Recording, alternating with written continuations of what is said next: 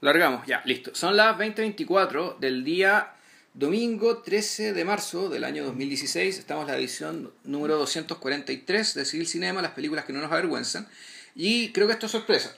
Sí, yo creo Sí. que sí, pero no lo avisamos. No lo avisamos, no me acuerdo en realidad. O sea, lo habíamos pensado hace un par de años incluso, pero no, no es sorpresa como para lo que habíamos pensado, pero, pero como sí para la...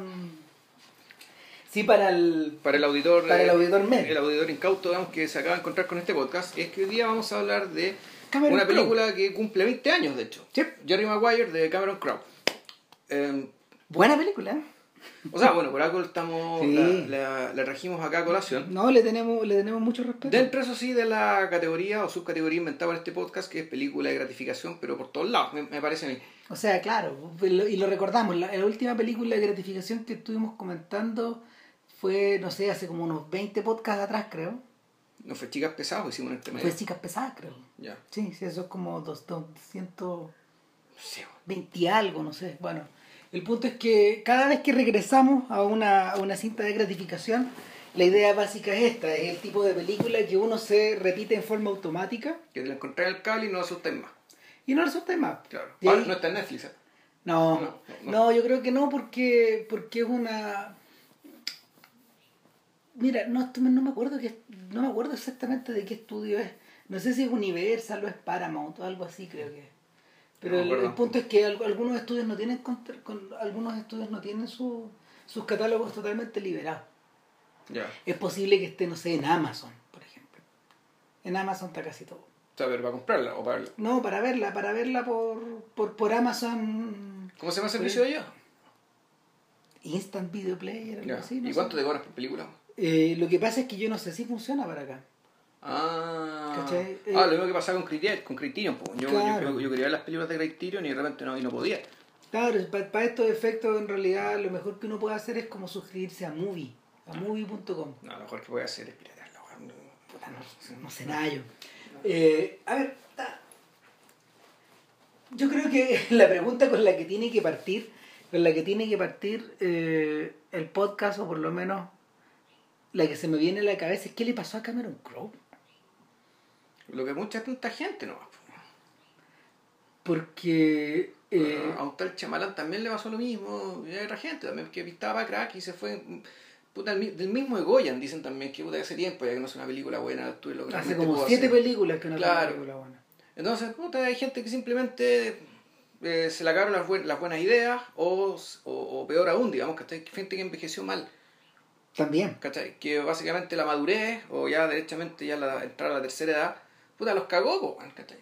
Los cagó y se pusieron más obtusos, ¿cachai? Menos sutiles, eh, tomando peores decisiones, lo que se refiere, no sé, para historias, casting, ¿cachai? ¿Cómo te pasa? Ya ha pasado un montón de veces, ¿cachai? Y le pasó también a este otro sujeto.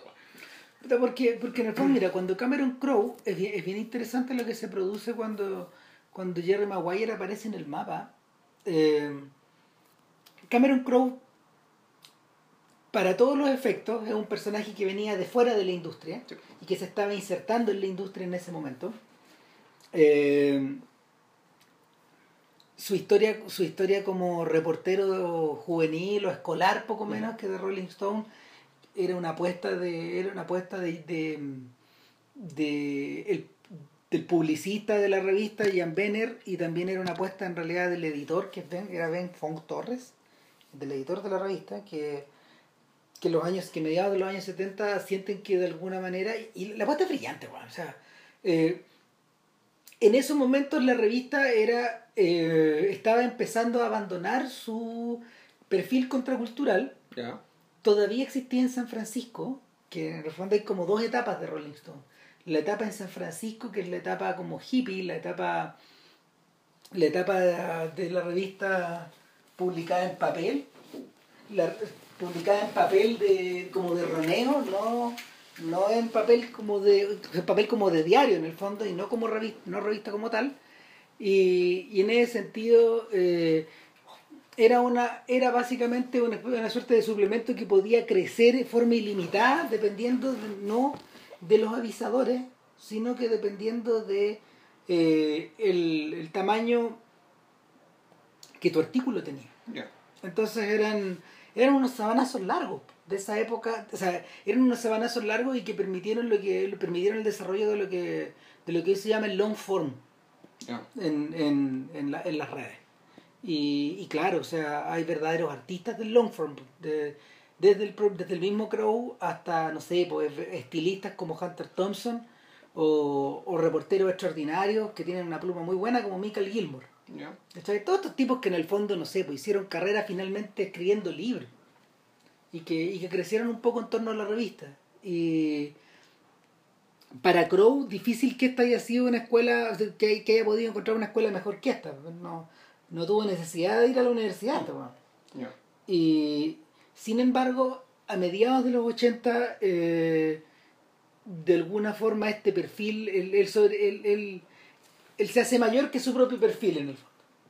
Y, y empieza, empieza a buscar otros outlets. Y, y él entra al cine, entra al cine a partir de un reportaje que él escribe, que lo convierte luego en un pequeño libro que se llama Fast Times at Richmond High. Y que, y que a su vez se convierte en película. No estoy seguro si se convierte en película con guion de él. La, la memoria no, no me funciona tan bien, pero lo que sí ocurre es que esa película generó, generó a, a, un talento del que ya, no, no, creo que en algún momento hablamos de ella, pero no le hemos dedicado un podcast todavía, que es Amy Heckerling. Esta directora especial, la, la, directora de Clueless. Especialista en películas teenagers. Y, y el, el, tema, el tema es que Crow queda dando vueltas desde, a ver, en, vez de irse, en el fondo, en vez de irse a Nueva York con la revista, este weón se quedó, como buen hijo de, de la costa oeste, se quedó dando vueltas ahí. Y se quedó, no se quedó ya dando vueltas en San Francisco, sino en Los Ángeles. Y eh, escribe un guion, creo que se llama, eh, creo que se llama The Wild Thing, algo así. Eh, y la con, con la intención de con la intención de venderlo a de venderlo en Hollywood entiendo que el guion es adquirido pero finalmente todo esto redunda en que este sujeto escribe Say Anything y al escribir Say Anything y conseguir dirigirle en una película muy pequeña eh, en cierta medida eh, se convierte en, el, en, en la figura central sin querer, yo creo, es la figura central de, del mundo del cine teenager en la entrada de los años 90. ¿Cachai? Él crea, por un lado, él crea por un lado a John Cusack como estrella. Yeah. Cusack había tenido varios papeles pequeños, pero pero el más notorio, el más notorio era en una de las primeras películas de Rob Reiner que se llama The Sure Thing. Es un tipo que cruza, cruza una gran cantidad de, de kilómetros arriba de un auto en busca de una chiquilla. Quiero decirte que te amo, le pusieron en, en, VHS, en la era del VHS. No, este buen de cosa que lo oigo siendo chico, una película de un, de un campamento. Sí, si no, si es un actor infantil, básicamente es como de la misma generación de Matt Dillon. Y prácticamente todos estos cabros chicos, incluyendo a Tom Cruise, tuvieron su momento al bate. Ralph Macho, Patrick Swayze, eh, Rob Lowe, toda esta gente. Y señal evidente de que el tal de que, es más o menos la generación de, The Outsiders The Outsiders porque todos se lo de Randy Fish los, los hermanos Penn que aparecen en todas esas películas de hecho los hermanos Penn los hermanos Quaid. Los hermanos Quaid son un poco mayores. No los hermanos Quaid son mayores. Pero los, hermanos, Penn aparecen en Fast Times. Mm. por ejemplo Josh Reinhold que, que, que, tiempo después apareció en claro en Breakfast Club.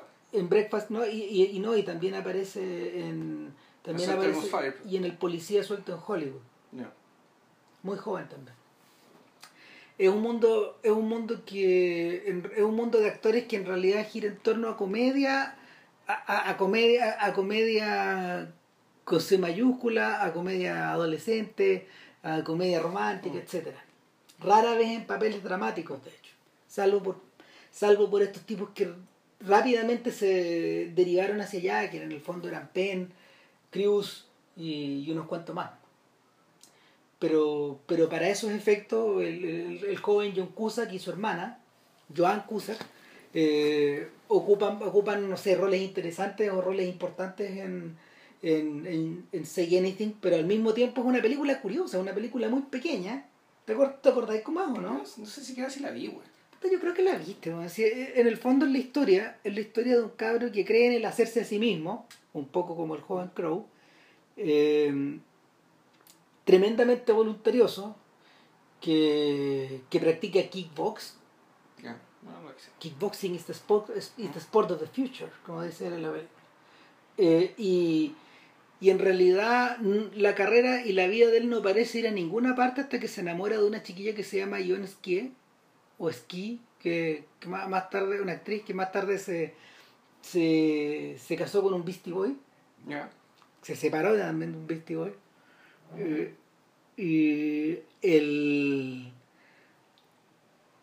el pecado que tiene en el fondo Kusaka en la película es que se enamora de la chiquilla eh, de la chiquilla más inteligente de la clase siendo él un weón del cuarto hacia atrás Del del, promedio, último- del promedio bajo. del promedio bajo entonces se enfrenta se enfrenta eh, no solo a la reticencia de ella sino que al odio del padre que es un padre viudo que al mismo tiempo está manejando un negocio que tiene una cara oculta eh, porque en vez de ganar plata la está perdiendo. Hay cosas eh, de alguna manera la de alguna manera esta película en vez de crecer hacia afuera Say Anything en realidad parte del encanto es que crece hacia adentro. Es decir mantiene dentro de unos márgenes muy pequeños de maniobra los crece hacia adentro y, y, y explora a los personajes que, que es precisamente lo que las películas americanas de la era, sobre todo las de teenagers, no, no es un ejercicio que no hacen. ¿Cachai? O sea, no sé, pues desde, el- desde, desde Porky's hasta volver al colegio, eh, la gracia de esta weá Es pura anécdota, ¿no? Sí. es pura anécdota, es, re- es- es reírse, es reírse de la boca para afuera, digamos, tirar el chiste, es mostrar la mina en pelota, eh, poner mucha atención con la banda sonora, etcétera Entonces la gracia de Crow, Pero también esto es contemporáneo de John Hughes. por cierto que sí, Sí. por cierto que sí. ¿Cuál hablamos? Claro, y, y, y fíjate que la comparación es interesante, porque en el caso de, en el caso de Hughes, eh, no hay anécdota, o sea, hay, existe una gran anécdota Claro. que está poblada en realidad más que por una serie de viñetas, por una historia. Por una historia, claro, y como tú, tú bien decías, y, y- y donde son muy importantes los perfiles, pero que son, no, son perfiles, no caricaturas. Es decir, es muy importante, eh, es- súper importante el tema del casting, digamos, que para encontrar el actor que da con este perfil que te sirve para la historia, pero que no, nunca son personajes caricaturescos. No. Son, siempre, son siempre personajes que tienen una vuelta, una cuña, algo que los hace puta reales. Claro. Eh, de hecho, el, el personaje de Penn, que hace como de un proto Red Hot Chili Pepper en el fondo, un- es, un, es, un, es un beach boy, es un cabro de la playa, un surfer bien ahueonado. eh, Ah, bueno, es la película de Crow, Eh, está claro. Hughes. Ah, claro, pero por ejemplo, en, en esa película eh, es todo el rato una caricatura, pero está muy sutilmente armada. Sí. Bueno, aparte está todo el tema también desde dónde, está, de dónde se está hablando, porque Hughes ya llega un momento en que tú decís, le está hablando, él está mirando esto desde el mundo adulto. Eh, siempre. Casi siempre. O sea, bueno, es que hay otras películas donde, donde él mismo es joven y se ve a sí mismo joven. Y tú decís, bueno, aquí está hablando el joven que Hughes fue. Sobre todo esta película autobiográfica, digamos, que no me acuerdo cómo se llama. ¿Cuál dices tú? Ah, ah, ya, ok, la de Baby You. La de Sí. los papás, cuando son papás. Claro, Claro. Sí, no, es que esa, esa, esa finalmente. esa con Kane Bacon. Que, Claro, que finalmente, claro, el She's Having a Baby se llama. Sí, El, no, esa película es la que está al centro del canon de este weón, es la que divide es la... la que, claro, donde, do- donde ahí él reconoce que eso es lo que lo motivó a hacer películas. Y donde además él empieza ya a cambiar la mirada. Cambia la mirada, empieza a mirar todo esto desde la adultez. Claro, Entonces me pregunta, ¿la película Saving the Crow eh, está hecha desde la adultez o todavía está pensada como mirada un poco como si lo hubiera escrito un joven? Mira, eh, claramente, claramente la... hay dos cosas que son fascinantes de la película. Y una, y una es el retrato de este cabro. Ya. Eh, en algún momento yo me acuerdo, eh, me acuerdo que eh, Fuguet hablando de, de la segunda película de David Gordon Green, Ya.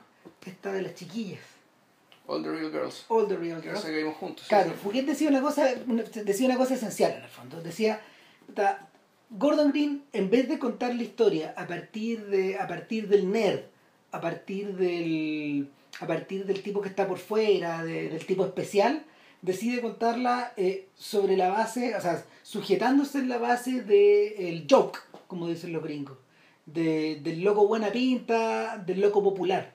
Del tipo que del tipo que debería estarse agarrando todas las minas o que debería estar saliendo en auto todas las noches, de que debería estarse tomando 20 cervezas. ¿Cachai? Entonces, el All the Real Girls eh, sitúa ese protagonista en un universo de incertidumbre. Cada vez más grande. Pero el universo en sí es un universo bien marginal. Yo eso recuerdo que Esa es la gracia, po, Claro. que el universo es marginal, pero él no. Él es- y por la misma razón, él, él es el personaje que está un poco fuera del agua. Es que bueno, eso mismo lo hace un marginal. Claro, lo convierte en un marginal, convierte en pero- un igual tiene una mirada, una, Por- una- la mira- una mirada torcida. Por el ejercicio a la inversa, claro. Y en este caso, en este caso el personaje de Cusack, eh, el personaje de Cusack precisamente no es, no es ninguna de las dos cosas. ¿cachai? Es un sujeto que es un sujeto que se está haciendo a sí mismo. En ese sentido hay una conexión autobiográfica.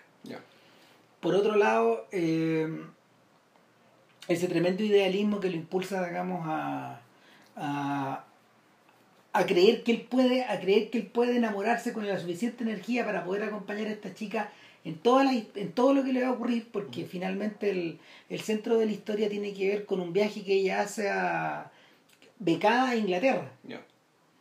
Y, y él finalmente va y la sigue. ¿cachai? En la incertidumbre total. Eh, recuerda un poco y recuerda un poco a la ¿cómo se llama? Al, a este compromiso, ponte tú que que que Billy Wilder exigía que, que, exig- que Billy Wilder exigía de los guionistas a la hora de escribir para sus personajes.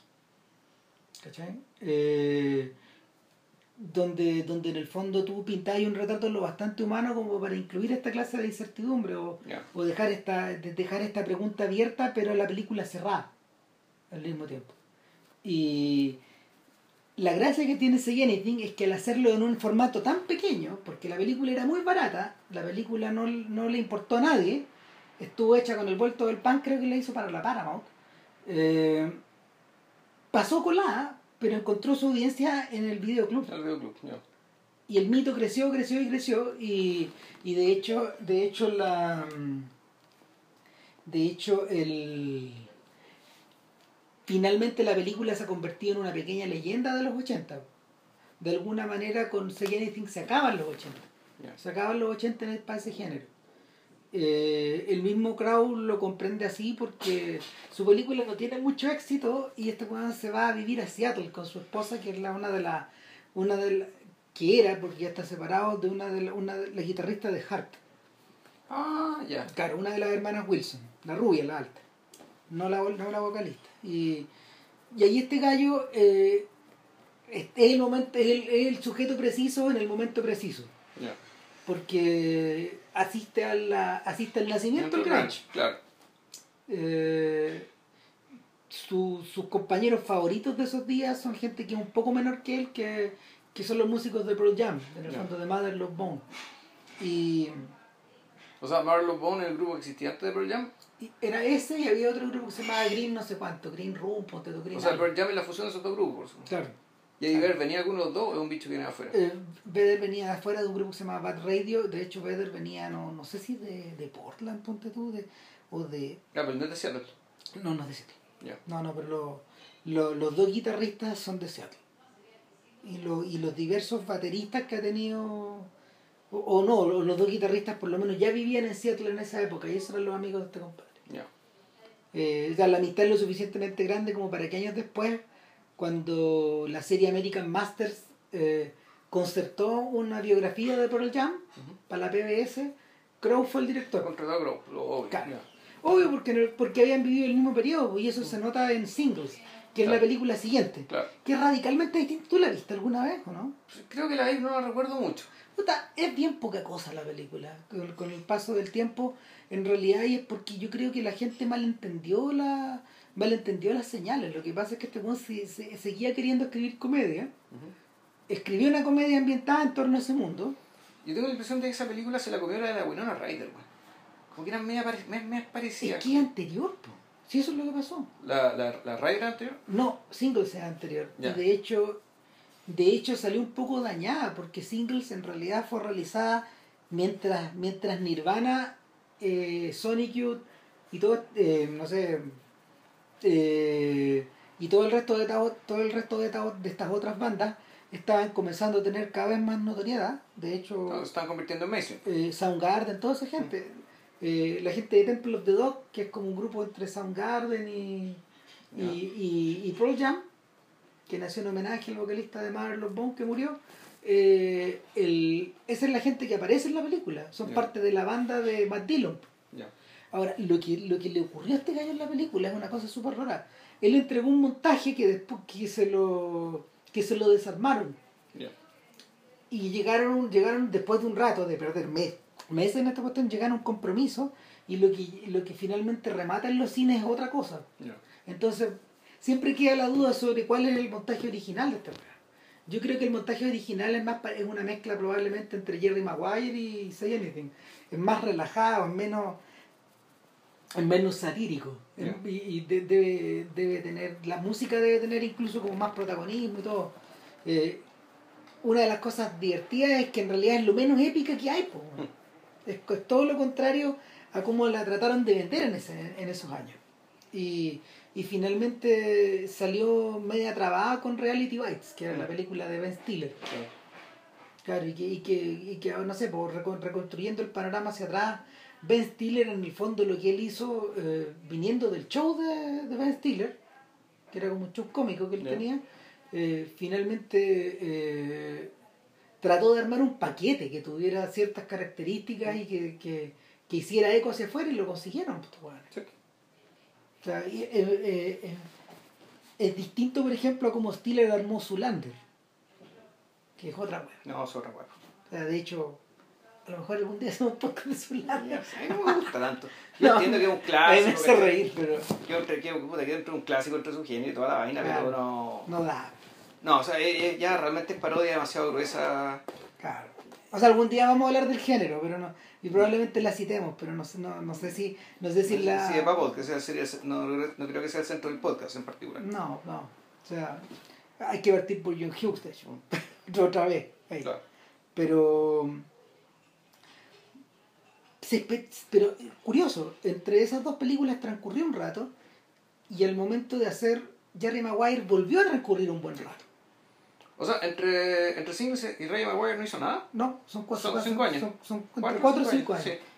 ¿Cachai? Porque Singles es una película que, que entiendo que estaba como terminada el año 91 Sí, ya. y se estrenó. Ah, pero entre todo el 91. huevo y contaste tú, Claro. claro, se, se demoró un año en, en estrenarse. Ya. Claro, me llama mucho la atención que en esta era de, de cortes del director no existe un corte de- del director de Singles todavía. A pesar de que este weón hablaba.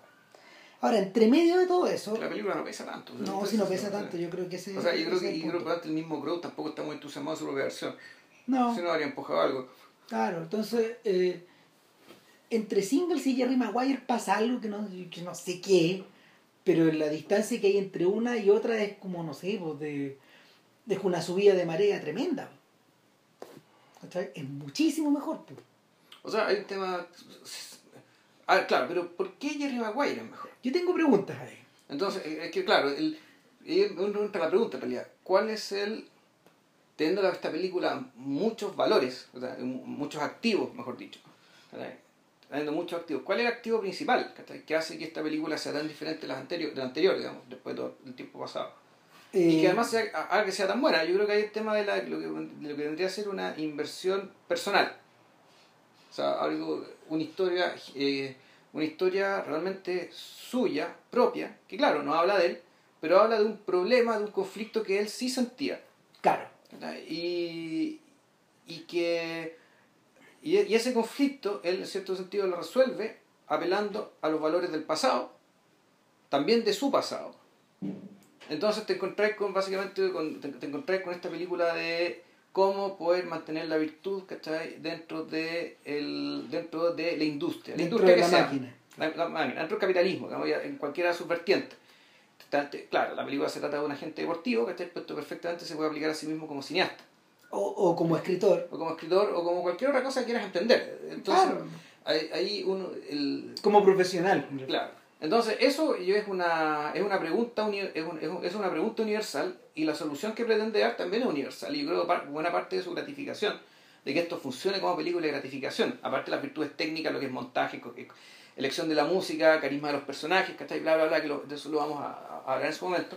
Yo creo que la gracia está en que está en la pregunta y está en la respuesta. La pregunta respecto de que sí, ¿cómo se puede vivir en este mundo siendo fiel a uno mismo y teniendo éxito al mismo tiempo? Un, pero, pero un éxito definido por ti mismo, eso, eso también es muy importante, ¿no? tampoco no es cualquier éxito. Un éxito que tú definas por ti mismo, ¿no? y de modo que tú lo puedas obtener sin traicionarte, sin venderte, sin prostituirte. Digamos. Es un poco la pregunta del se arrienda también, ¿no? de, de- de esto, de, Sí. esto que Fouquet también se plantea en su película. Que por lo más Fouquet yo creo que ama, ama Cameron Crowe. O sea, Cameron Crowe creo que es importante para... En esa época yo creo que sí. Claro. Eh, y la respuesta que él da es que eh, no hay que escarbar mucho, la respuesta está en el pasado. No está en el futuro, la respuesta está en el pasado. Está, eh, la respuesta está en, la, en el viejo sentido de la decencia, en la escala más pequeña. En, en un poco el vivir con menos, en vivir de, una manera más sencilla. En el fondo, el- la respuesta está en olvidarnos o deshacernos ¿cachai? de todo lo malo que pasó desde los 60 hasta ahora, por decirlo de alguna manera. Y también es bien decidor que la banda sonora de la película sea principalmente música de otra época. ¿cachai? Rock de los 60 o rock de los 70. El pasado, ¿cachai? El pasado. La respuesta siempre está en el pasado. Pero bueno, Eso es esencial. por ahora, vamos a la Eh, como punto de partida es esencial porque la siguiente pregunta eh, que uno podría hacer es ¿de qué género es Jerry Maguire? Y, y en realidad eh, el primer impulso que uno tiene es a decir que es una comedia romántica. El primer impulso. No, no es comedia Y romántica. no lo es. Es comedia dramática. Claro, lo- pero lo que pasa es que es el primer impulso Sí. porque lo que parece estar al centro es una historia de amor. Lo que parece... Sí. Voy a hablar siempre en términos de... De, de lo que de lo que parece, de de lo que realidad. sí. que exactamente porque la porque en realidad eh, como buen filme clásico porque para allá, para allá va esta película eh, como buen filme clásico No, en si es un realidad, clásico esta sí, película, como- sí, como- el- lo que lo que ocurre con Maguire es que es una especie como de huevo Fabergé que encierra otra cosa y otra sí. Claro. Entonces, el, lo, que, lo que está adentro, la decoración que está adentro es radicalmente dis- distinta de lo que Mm. viene por fuera, en este caso. Eh, es como una matrioshka muy distinta a la que tú Mm, Sí. abrís y la que destapáis. Y, y en primer término, como decía, parece una comedia romántica, pero en realidad es una comedia dramática. Mm. Eh, ¿Cuáles son las diferencias en el fondo? Y, y es que finalmente eh, yo diría que la gracia de la gracia de Jerry Maguire es que utiliza muy bien lo que los gringos llaman misdirection.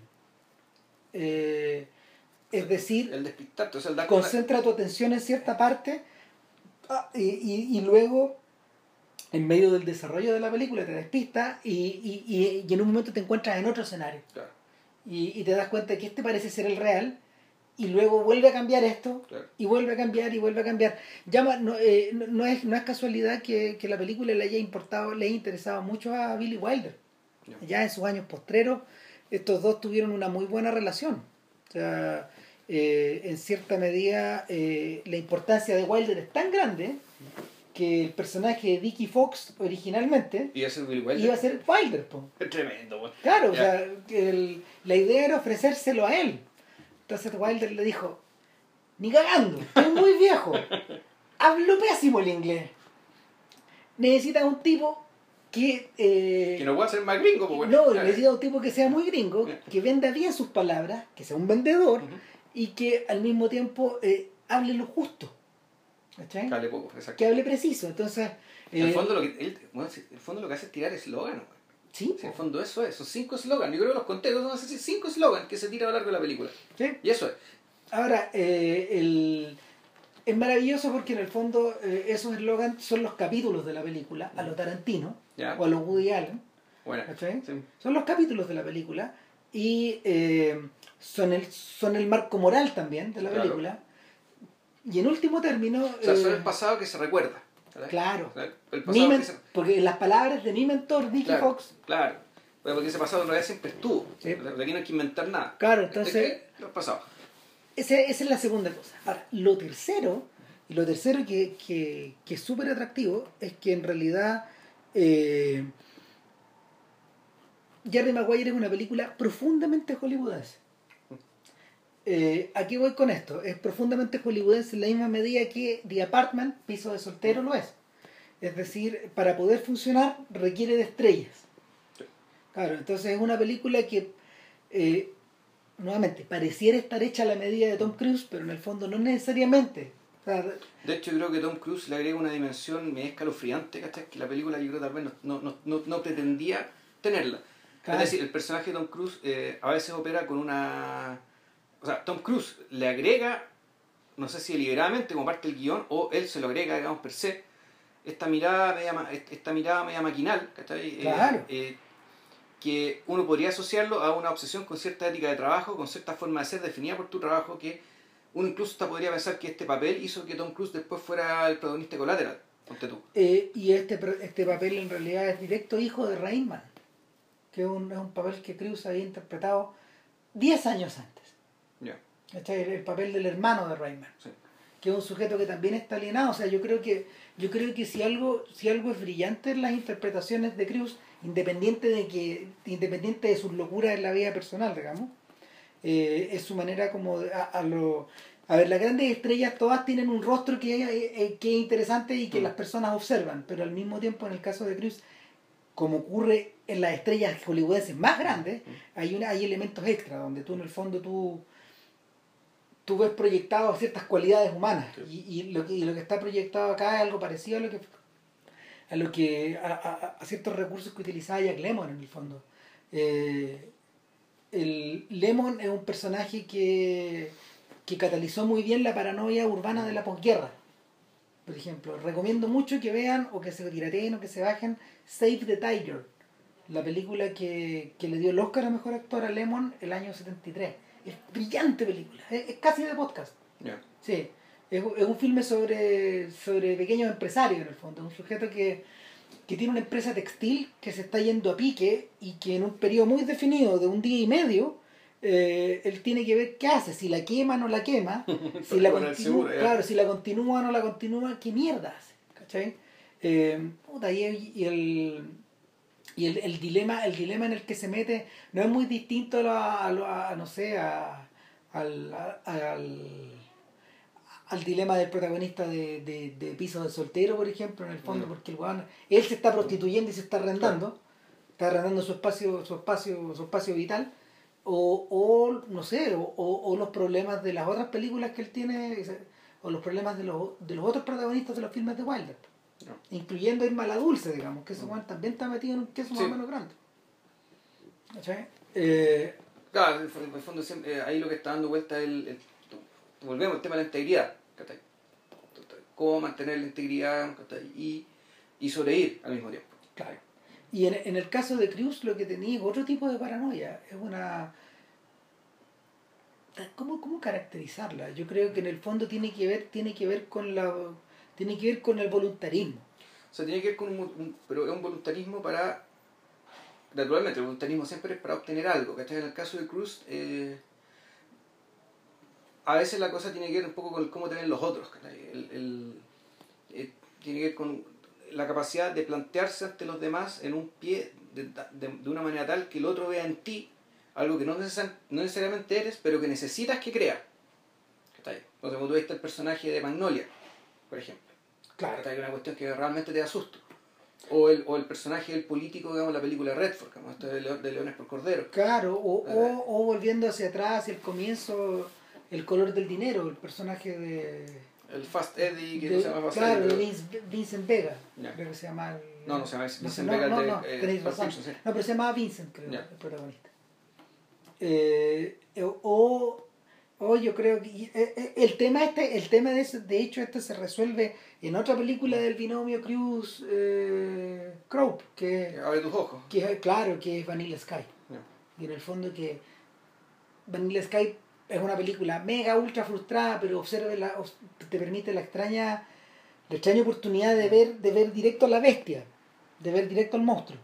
O sea, pero es que uno el monstruo ya- ya más o menos lo entiende, ¿cachai? Además, pues esa mirada, eh, hay momentos que Tom Cruise ya demanda esta mirada media maquinal, una, una mirada no humana.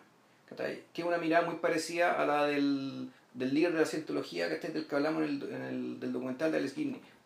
Entonces, ese tipo, eh, es ese tipo de expresión, de expresión no expresión. O sea, eh, eh, ya viene a ser una especie de expresión proveniente de un... no, ¿cómo decirlo? No es ni siquiera una persona que está fingiendo algo, sino que ya, ya es un personaje que se comió al ser humano que está haciendo esa expresión. Claro, el, el, el tipo que, el tipo que miró con mayor detención en eso, probablemente por la cantidad de tiempo que, que pasó frente a él, fue Stanley Kubrick. O sea, en la medida de que uno se va haciendo más viejo, el retrato de Cruz en Ice White Shot es fascinante, cada vez fascina más, cada vez más interesante. Porque es la. Hay tantos dilemas masculinos reflejados en el sujeto que, que lo- finalmente los engloba a todos, a, to- a todos estos otros personajes de los que hemos estado hablando. Eh, incluyendo a Jerry Maguire. Ahora, eh, lo brillante de Maguire es que está flanqueado a su vez por otros dos personajes que también funcionan en la Claro. misma lógica de la estrella. Eh, Que René Zellweger, por un lado. Claro que, que René Zellweger, que en el fondo viene a ser como el descubrimiento acá, o la chica que aparece de ningún lado, la chica de la calle 42, la tipa que, que, que, que salta al estrellato, Claro. o eh, en la película, o a través de la película, perdón, y Cuba Gooding Jr., que viene a que, si bien ya era un personaje que llevaba aproximadamente, no sé, 10 años dando vueltas, eh, el tipo acaba con un Oscar a mejor, a mejor actor secundario y, y, y es la actuación que define su carrera Claro. en último término. Entonces, flanqueado por estas dos estrellas y, y por algunas y por algunas más ubicadas en lugares Ma- marginales, ¿no? O sea, que son estrellas, o sea, ya, pues, la hermana, la hermana, la hermana de René Zellweger una actriz de carácter, generalmente comedia, claro o Jane Moore, que estoy puta actores que aparecen después, pero claro, no son estrellas. no No, no, no son- son ellos tres. claro entonces la, la película está sostenida sobre la base de estos tres y está, está, está sostenida de la misma forma que Piso de Soltero estaba sostenido sobre la base de Fred McMurray, Claro. Shirley MacLaine y Jack y Lemmon. Jack Lemmon otro triángulo Claro. Entonces, eh, eh, le di, le di- mi- mientras pasaban los días antes del podcast, y le di varias vueltas a, eh, en, en alguna suerte de comparación de CC, que es el personaje de, de- sí, Baxter, claro, Claro, de, piso soltero. claro, De versus Jerry Maguire y la señorita Kubelik, que es la que es Shirley MacLaine, versus eh, El personaje es Zellweger, claro. claro, el personaje Selvager. Lo interesante acá es que en realidad no hay comparación posible salvo el, el esquema. Claro. salvo el esquema triangular, porque en, en realidad eh, Crow, de una manera muy hábil, está invocando el espíritu de esta clase de películas. De hecho, hay una cita, Claro. hay una cita de eso en, en el final de esta escena cuando a Cruz lo despidan y todo parece pararse en un momento en la oficina, en una toma abierta, Sí, claro. Y, y luego cuando él se da, Llega llega una planta, además, la planta es la planta de piso soltero. claro, O sea, es la misma arquitectura, el mismo tipo de espacio, el mismo espacio. claro, y está filmada de la misma manera, entonces ese es el momento donde dice, ok, sí, esta película tiene que ver con esto. Sí, sí. Algo sabemos de eso. Claro, pero, pero no, no totalmente. Ahora, eh, en una, ¿cómo se llama? Ah, Contextualizando la película en el tiempo, es bien curioso también, hay otro, hay otro detalle que hay otro detalle que es importante y es que el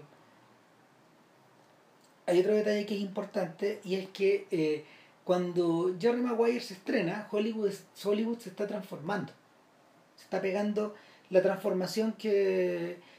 a ver, el mundo indie, el mundo indie ya está lo suficientemente maduro, más o menos después de casi 10 años, como para empezar a tener importancia en las nominaciones al Oscar. ¿Por qué lo, por qué lo, por qué lo menciono? Y es porque en el fondo, eh, el, cuando Jerry Maguire se, se estrena, cuando Jerry Maguire se estrena el año 96, a finales del 96, eh, y empieza a competir en los Oscars del 97, y tiene hartas nominaciones, eh, se convirtió en una curiosidad, porque la, la película, eh, cuando queda entreverada, y estoy buscando en este momento mientras le hablo las nominaciones de, de esos años, cuando queda entreverada la película en, entre las mejores películas, entre los mejores filmes En que aquel entonces eran cinco. Claro, eran cinco nomás. Tenían otro método de votación y todo. Eh, exacto, esto yo. Mira las otras nominadas. Ya. Shine. Shine, la película. Ah, la, la- la- es un bodrio, esa porquería. Eh, Sí. exactamente. Shine, y es una, pero es una película financiada por Momentum Films. Es, es un, es un indie. Sí, un indie, una, una película australiana, más siquiera estadounidense. Eh, exactamente. Sí. Fargo. por Polygram Pictures, otro indie. En la, de época, los Coen. en la época de lo que los hermanos Cohen eran totalmente indie. Ya. Eh, Secrets and Lies. ¿La de Mike Lee? Secretos y Mentiras, nominada a Mejor Película. Esa es la primera gran nominación de Mike Lee. Ya. Thin Man Films, claro. no- también es un indie. Un indie, claro. Y Igual, cuál, igual ganó. El paciente inglés. Y aquí es curioso. La, la película de la Mira, Miramax, claro. es, es Miramax, claro, eh, financiada por Saul Sainz, Mm. nuestro amigo que, que le financia las peli- que le financiaba las películas a Milos Forman, Ya. eh, y un Maverick, un indie de toda la vida, Saul Sanz. claro. Eh, Pero no así Miramax. pero Miramax actuaba como distribuidor. Ya. Ah, ¿Cachai? ya. Y Miramax en ese tiempo posaba de indie. Y lo único, los únicos tipos que. Claro, pero hay que decir que todas, Ah, ah. todas las otras cuatro películas tenían algo de indie. El paciente inglés no tiene nada. Nada de espíritu indie. Nada, po, Nada. pero nada. Ah, las platas nomás, la forma de distribución.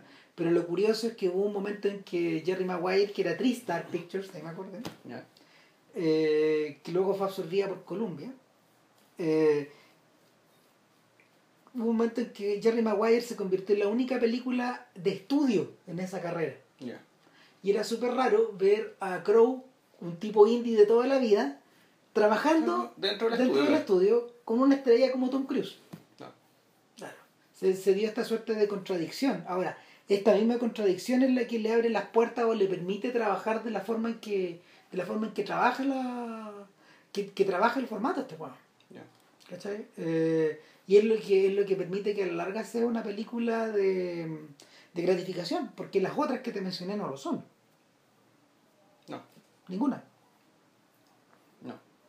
en, en, en, en tiempos en tiempos de en tiempos más conservadores la elección obvia era Jerry Maguire sin embargo el paciente inglés se parece mucho más a los Oscars que la academia comenzó a otorgar a partir de ahí si el año siguiente un par de años después gana Shakespeare enamorado Sí. que está cortado por la misma tijera Mm.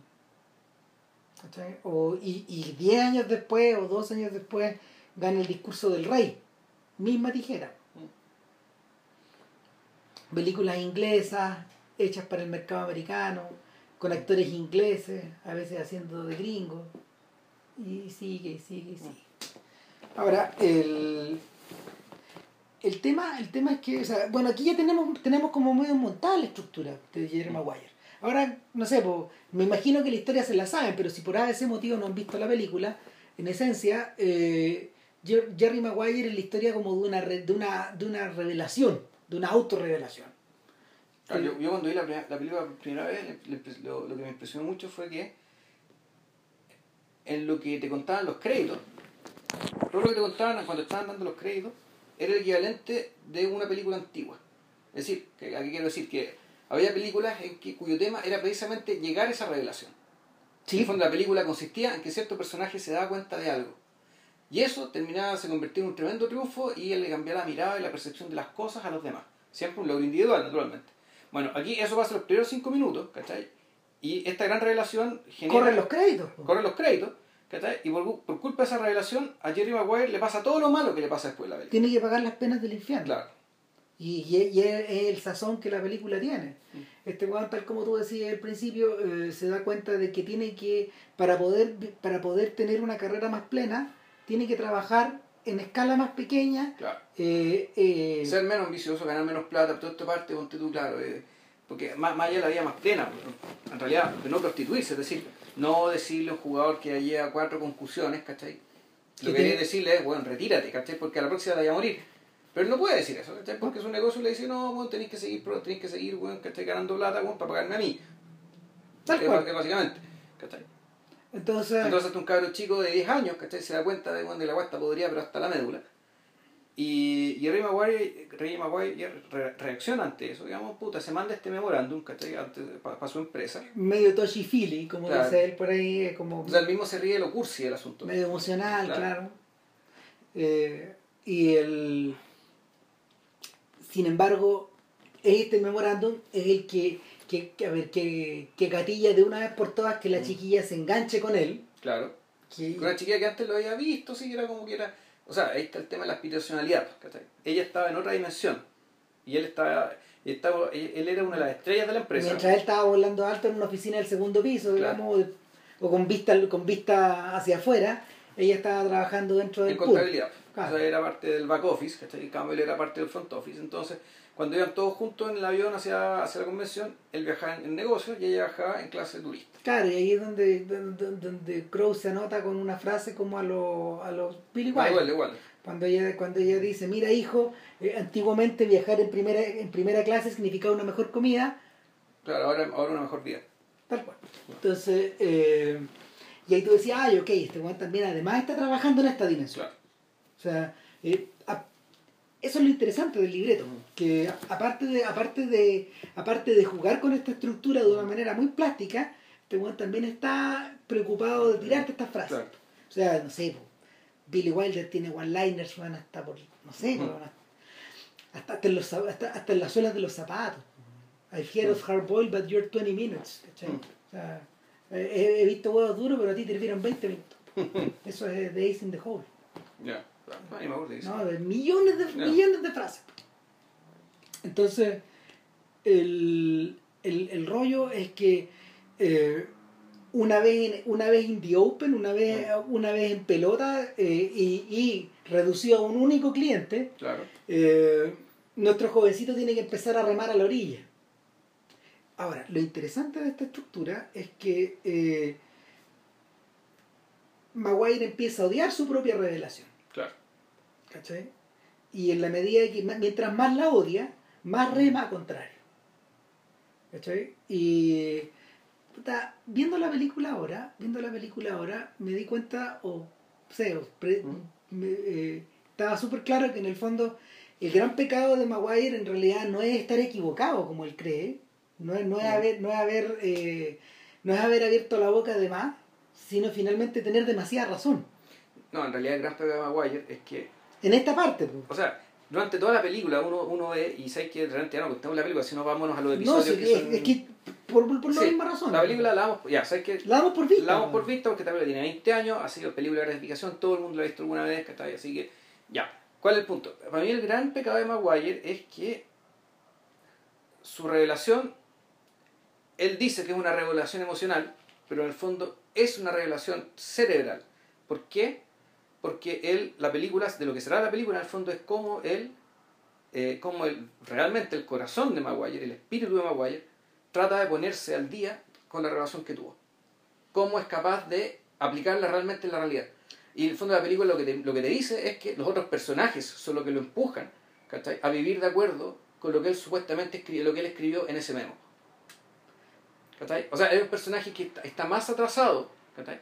Está más atrasado de su revelación. Su revelación no alcanzó a asumirla plenamente. ¿Por qué? Porque en realidad la forma de vida, digamos, la forma del negocio, digamos, ¿cachai? Y es que puta, aquí todo muy rápido, ¿cachai? Y estos procesos de transformación son procesos súper lentos.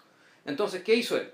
Él se encontró con esta ocurrencia, que más que una idea, en realidad es una ocurrencia, ¿cachai? Producto de un acto fortuito, de que un cabro chico lo hace sentir como basura. Manda esta frase con lo bueno que es, por las, con, lo, con lo bueno que es con las palabras, articula las palabras, ¿cachai? Pero él como individuo todavía no está convencido de lo que escribió ahí. ¿Por qué? Porque él todavía no ha cambiado. Entonces, la película lo que te muestra es cómo el personaje cambia para convertirse efectivamente en lo que él escribió. Y tengo otra pregunta ahí. ¿Ya? ¿Realmente cambia? ¿Por qué? ¿Por qué lo, por qué lo planteo? Porque en realidad eh, en, esta, en esta confusión de direcciones deliberada, eh, la película es lo bastante perspicaz como para, como para, pro- para proponerte varias lecturas. Sí. Sobre todo en el tema que tiene que ver con la chica. O sea, lo que pasa es que él cambia en el sentido de que efectivamente él, a nivel profesional, tiene menos clientes. A esos clientes les va a dedicar una preocupación especial. ¿Cachai? Y el tema es que la relación con la chica ya es otra cosa, porque eso nunca estuvo en el memo. ¿Cachai? El, el tema con la chica es básicamente que la chica es parte de su ética de trabajo. Es decir, él necesita esa estructura ¿cachai? para poder eh, vivir de acuerdo a esta revelación. Que ni siquiera una revelación, es, como ya dijimos, una reminiscencia ¿cachai? de las palabras que le dijo su mentor hace 10 años. O incluso uno podría decir que las decisiones que toma Jerry Maguire en la vida personal son un poco las decisiones que toma Lee cuando vuelve. Cuando vuelve a Lee, después de su provisión de pelear, él recluta el misma, la misma trupe, al mismo equipo con que, había, con que había trabajado en sus años previos, incluso al tipo que era su entrenador y que vendió el cinturón, ¿cachai? Para comprar droga. Ese bueno, también lo recluta y lo perdona, ¿cachai? ¿Por qué? Porque él necesitaba esa estructura. O sea, él para poder trabajar de la manera que él quería y lograr los fines que quería, él necesitaba una estructura. Y esa estructura tenía que replicarla una vez que volvió a trabajar. En el caso de Maguire, puta, la impresión que te da es que Maya si ama o no ama al personaje, quiere amarla, de todo corazón quiere amarla, y probablemente va a terminar amándola. ¿Por qué? Porque está, está, todo el tema de la historia de amor con el nido chico, que, que, puta, es, que en el fondo el nido chico es también una instancia de diálogo entre ellos. Es que ahí va, Porque finalmente, a ver, en, este, en esta... Mm, en esta suerte como de confusión organizada que, mm. te, que, te, que te plantea Crow y que, que, enriquece finalmente a los personajes. Sí, lo enriquece todo. Eh, dentro del marco de la comedia romántica o del aspecto de comedia romántica de la película, hay dos frases que están muy reforzadas.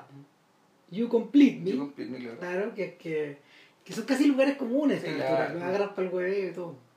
Claro, tú, tú me completas. Así que es lo que ella escucha que es lo que ella ella ve ella ve que el tipo en lenguaje de señas le dice a los chiquillos en el, le dice los chiquillos en, el, ascensor. mientras va saliendo del edificio y él le pregunta qué le dijo bueno y él explica y yo leo esto porque tengo porque tengo una tía Otro genito, pero, pero, sí él le dijo tú me completas corte pasamos a otra escena y esto se resuelve hacia el final. Y la otra frase es you had me at hello cuando el tipo cuando el tipo va y le hace el discurso en el fondo. Claro un discurso que además te muestra lo que lee, un vendedor. Exacto. claro. Ya voy a llegar. Ahora, el tema ahí es que eh, en esas dos frases, esas dos frases son el arco que sujetan, que sujeta toda la presunción de que aquí estamos delante de una comedia romántica. O sea, por ese lado, porque también está todo, están todas las frases, ¿cachai? Del Quan, del Help Me to Help You, ¿cachai? Exactamente. con, este otro hueón. Son la otra historia de amor. También, también, me voy a llegar a eso.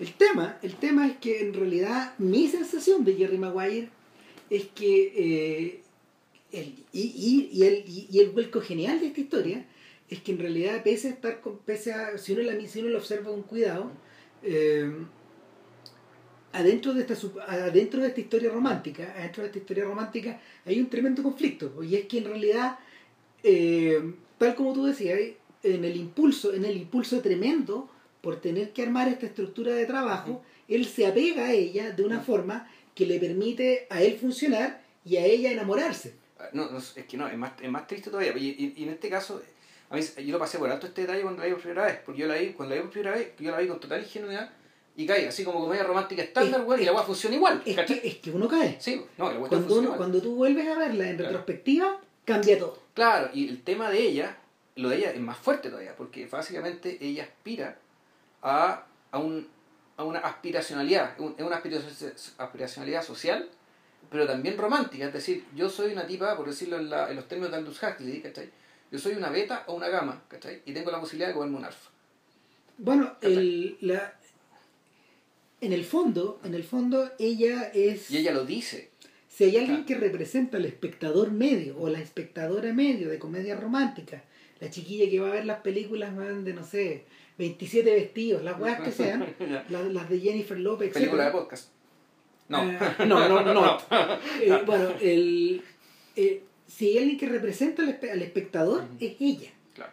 ¿Por qué? Porque en el fondo ella es la que ve proyectada prácticamente la vida de Jerry Maguire en una pantalla. Sí.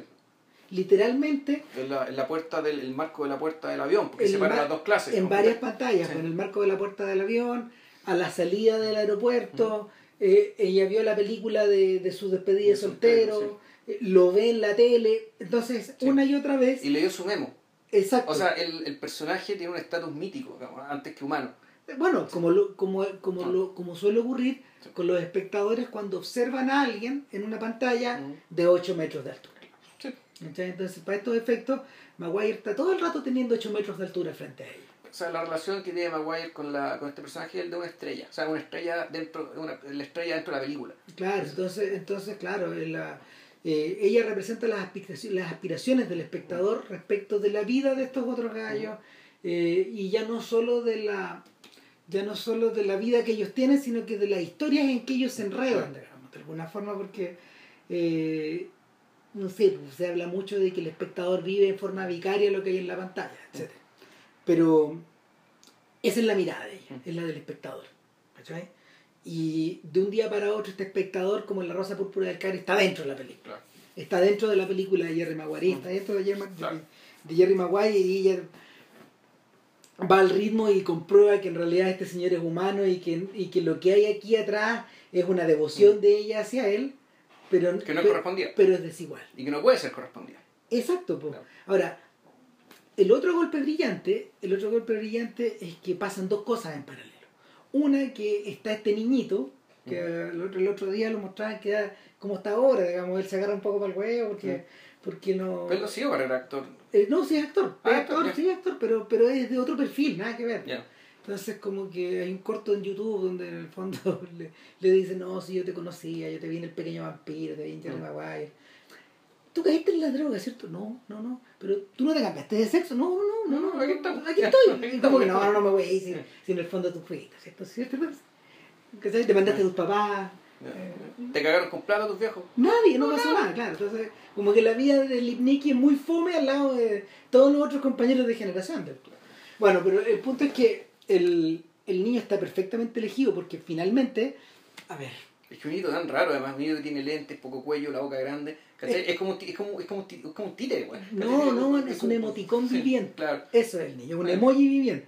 ¿Cachai? Porque tiene una sonrisa muy bonita, muy infantil, eh, pero y muy cálida, etcétera. Eh, Pero además, y, además su cuerpo es un cuerpo como eh, importante que sea medio gordito. sí, claro. Que sea así como, como redondito. Bueno, bueno, básicamente el niño cumple, el niño cumple una, un- un- el- el- y más que el niño, el, el rol del niño cumple eh, un papel de pivote acá, Mm, sí. ¿cachai? O de, o de, o cómo se llama, de, de, mm, ah, ¿cómo se llama esta cosa de las puertas? Lo- una bisagra. de bisagra, que una, esta, que una la puerta con, Con el marco. con el marco, finalmente. Eh, de hecho, la imagen final de la película, él va en la mitad, Claro. prácticamente flotando y columpiándose entre estos dos brazos. Claro. Claro, entonces, eh, ¿qué ocurre? Eh, eh, Maguire quiere al niño, de verdad. Sí. Y siente una afinidad, ya sea por un tema biográfico, ya sea por un tema emocional, por un tema de complicidad, que tú No, quieras. sí, no, es que hay, un tema además. O sea, el, hay una cosa más básica que me parece a mí. El, desde, el- desde que aparece el, el, desde que aparece el, me- el memo, ¿cachai? cuando el tipo publica el memo, o sea, lo, digo, lo, lo imprime, lo deja en las casillas de todos los miembros de la empresa. Al otro día, puta, él obtiene su apoteosis, que no sirve para ni una hueá, pero bueno, es su apoteosis. Sale el ascensor, lo cacha, oh, todo el mundo lo aplaude, weón, Con ese aplauso así como, Pa, pa, pa, pa. Y un par de hueones le, le hace el gesto así, oh, así apuntando el corazón, weón, puta, me, diste el corazón y después al lado, ¿cuánto, ¿cuánto tiempo le dais? Dos semanas. Dos semanas. En fondo, ¿cuál el punto cuál es? El punto es que es el, el entorno es un entorno de mucha hipocresía. Ah, vivimos en un mundo muy cínico, Cínico, como dice. O sea, cínico y hipócrita son cosas distintas, ¿cachai? Yo creo que el, hay un momento en que se confunden, ¿cachai? Porque efectivamente el, el, el, el cinismo aplicado al... al- cuando, cuando se dice una persona es cínica, en realidad quiere decir que es hipócrita, es fondo una persona que no, no le da ningún valor a la verdad. El cinismo no le da valor a nada, ¿cachai? El caso particular no le da valor a la verdad, por lo cual, puta, puedes ser hipócrita, es decir, fingir lo que no eres, para lograr cosas. Ahora, Y el tema es que el niño es el personaje, ¿cachai? Que te, te asegura, ¿cachai? Autenticidad total. total. Total. Y, ¿Ah? y, y, y en esa medida, en esa medida, ella se siente aún más cautivada Claro. por el amor que él le tiene hacia, hacia su, hacia su hijo. Claro, aparte que además el tema de las madres solteras es, es bravo, si de hecho el, el, el personaje que el- la conversación que tiene con, con Cuba Gooding, digamos, ¿cachai? con Rod- con Roddy White acerca, bueno, las madres solteras son sagradas, weón, ¿cachai? Tú no hueas con madres solteras, ¿cachai? Tú no, no, ahí no podías ir a huear, ¿cachai? Es- Esa cuestión es, es anatema, weón. ¿Por qué? Bueno. Porque efectivamente para las madres solteras el hijo es un cacho, en general. Puede ser, puede ser un cacho en potencial, sentido de que, totalmente. no te da de que, puta, lo, lo más probable es que, bueno, puta, el, el, el, pues, el prospecto de pareja se te arranque, weón, ¿cachai? Por el hijo. Y aquí, puta, pasa el milagro al revés. Que lo que más quiere, ¿cachai? Jerry Maguire de la mujer es el hijo. Por decirlo así. Al menos esa es la puerta de entrada. Ese es el gancho. Claro, y, y ella, ella en el fondo, pudiendo irse, renuncia a irse porque él quiere al hijo. Exacto. Eh, entonces eh, se transforma en la bisagra, pero al mismo tiempo se transforma en, eh, se transforma en algo que es un, es un objeto precioso, pero al mismo tiempo un obstáculo. Para, para, para darle el corte a esta relación que es imposible. En paralelo, en paralelo hay una tercera historia de amor. Y finalmente es la que es la que eh, discurre en términos eh, más clásicos. Más clásicos respecto, no sé, pues, de Sí. los modelos clásicos del cine. ¿Cachai? Eh, eh, el he said, she said, ¿cachai? Claro. Eh, él dice, él, ella dice, por otro lado, parejas disparejas, oposición de contrario, etcétera Y es Rod Tidwell, Cuba Gooding Jr., Claro, con Jerry Maguire, Tom. Cruise. ¿Cachai? Claro. Que finalmente la historia de amor, la historia de amor que está, está narrada de forma más tradicional es la de ellos. Y es la que está mejor desarrollada. En el, en el marco clásico de cómo se hacen las cosas. Hay una pres- hay la, la presentación de los No, es que personajes, la- el conflicto que se genera entre ellos, la que tensión que además, hay. todo lo que hace que, la que el sustantivo comedia aplicado a la película se debe básicamente a los diálogos entre esos dos. Claro. O sea, todas las cosas realmente divertidas ¿cachai? pasa cuando están los dos. Sí. O sea, cuando están conversan los dos, las weas que se dicen, que todo, Cuba Wing Jr. que tal. Claro, el secuencia caso, cuando está hablando por teléfono y lo quiere convencer y, y, y Juan pierde todos sus clientes, ¿cachai? Por seguirle, por seguirle la, por, por seguirle la men, digamos, ¿cachai? A este, a este es trágico, pero es cómico. Eh, Claro, El, en el- bien podría uno decir que en el fondo, para estos efectos, Cuba Gooding Jr. es la comedia, Ujú. Cruz es el drama y ella es el romance. claro, Eh, en- tam- también, también Sí. se puede repartir de esa forma. La- el, el- el triángulo también fu- funciona de esa forma. claro. Eh, en, el caso, en el caso de Piso de Soltero, eh, Fred McMurray era un personaje que obviamente es straight, es un personaje completamente dramático Sí. en el sentido más puro del término. Claro, es un malo shakespeariano, digamos. Sí. Es, es ese tipo de perfil, así, así Eh, lo recuerdo. exactamente. Sí, sí, el personaje, el personaje agridulce, el personaje eh, eh, que no sé, Un personaje cuya comicidad se basa en el hecho de estar permanentemente superado. En el claro, fondo, tú te, tú- a lo que te da risa, weón, son todas las weas que le pasan. claro, y, y en el caso, en el caso de ella es la inocencia que es corrompida. Sí, claro. Sí, Margarita. Claro. Claro. Nuevamente también hay una triangulación, no del mismo, de, no de la misma forma, No. pero, pero, no, a ver, no, no, con los mismas, no con, a ver, no con los mismos elementos, pero que funciona de una forma similar. ¿Cachai? Porque va y viene. Sí. Sí, claro, pero, pero como McMurray es un antagonista, por lo tanto es una negación. En tanto, en- por lo tanto es una negación, es un personaje que no puede, no puede pesar lo mismo. Y de hecho un No. personaje que recuerdo menos. Pesa y un- menos. y un personaje- Pero sí tiene, al igual que Cuba que Wing Jr., no es que ni siquiera, porque el- él es la negación y él siempre está movido por un solo interés, ¿cachai? hasta que ese interés le es negado por las decisiones de los otros dos personajes. En cambio, en, en- en nuestra película, las tres, los personajes tienen que tomar una decisión y tienen que cambiar Sí. de una u otra manera. El- el- Es más clásico incluso el modelo. Para estos efectos. Bueno, depende. Lo, lo que pasa es que el, el, el personaje de McMurray, la medida que volvemos, es un antagonista, es un malo, es una negación. En su tratamiento como un malo clásico también es clásico. ¿cachai? Solo que la naturaleza, la naturaleza de la relación, digamos, y el conflicto que estamos tratando cada vez es distinta, ¿no? Sí. Eh, Eh, ahora, el, lo, que, lo que tú decís respecto de Cuba Gooding Jr. es que en el fondo la- las apariciones del sujeto obviamente eh, aumentan el elemento de comedia, Sí. eh, sumado al hecho de que en realidad si tú lo transpones, si, si, tú, si tú conviertes, por ejemplo, como, como ocurría en primera plana, el personaje de masculino a femenino, eh, también funciona. ¿cachai? Y eh, el personaje de Cuba Gooding Jr. también funcionaría de la misma manera. Y en tercer, en tercer término, lo- una de las cosas más interesantes de esto, de, de- de la relación que se establece entre los dos, es que eh, este personaje está ahí también para poder hacer ver al otro Claro. es su reflejo. Sí, es su reflejo en todo sentido. Es su reflejo en todo sentido.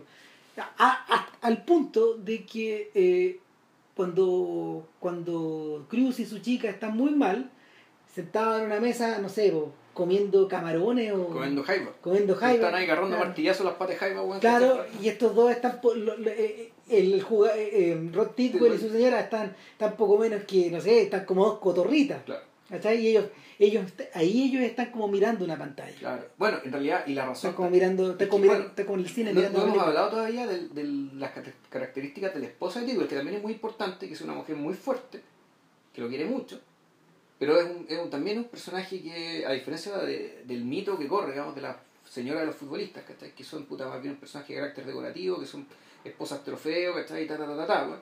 ¿cachai? Aquí este personaje está hecho precisamente como es, es un poco es la mitad de la columna vertebral de Rob Tidwell. O sea, es un personaje que, que lo sostiene. Yo creo que esa estructura ¿cachai? que ve Tom Cruise también es la que lo hace convencerse ¿cachai? de que tiene que estar casado con Dorothy West. ¿cachai? Volvemos a ver por el tema de la lealtad. ¿cachai? También, otra palabra que al igual que la autenticidad, ¿cachai? Puta, es un bien escaso en el medio del mundo del cual, del cual fue expulsado. Claro. En el fondo. Entonces, el, Mira, tema, el tema del reflejo también funciona de esta manera. Funciona para bien y también funciona, entre comillas, para mal. O sea, llega un momento, mira, llega un momento en que las relaciones se invierten y, y Cruz, Cruz termina viendo la Cruz termina viendo las cosas de la misma forma que, que su esposa las está mirando. Cu- Cuando, e- cuando ella lo miraba de lejos.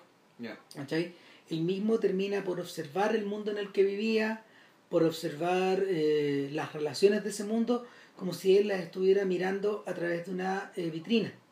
O sea, él- como que tú decís, tú decís que en algún momento él se bajó. ¿Sí? Se bajó, se salió de la pantalla para él mirar. Claro. Vía Titwell. Ahora, bien interesante porque el... es algo que a los periodistas también nos dicen, ¿cachai? Si realmente te toca cubrir, eh, cubrir a personajes importantes, personajes poderosos, estar ahí cu- cubriendo la moneda o las grandes empresas, ¿cachai? Que te recuerdan siempre que tú no eres del mundo de ellos.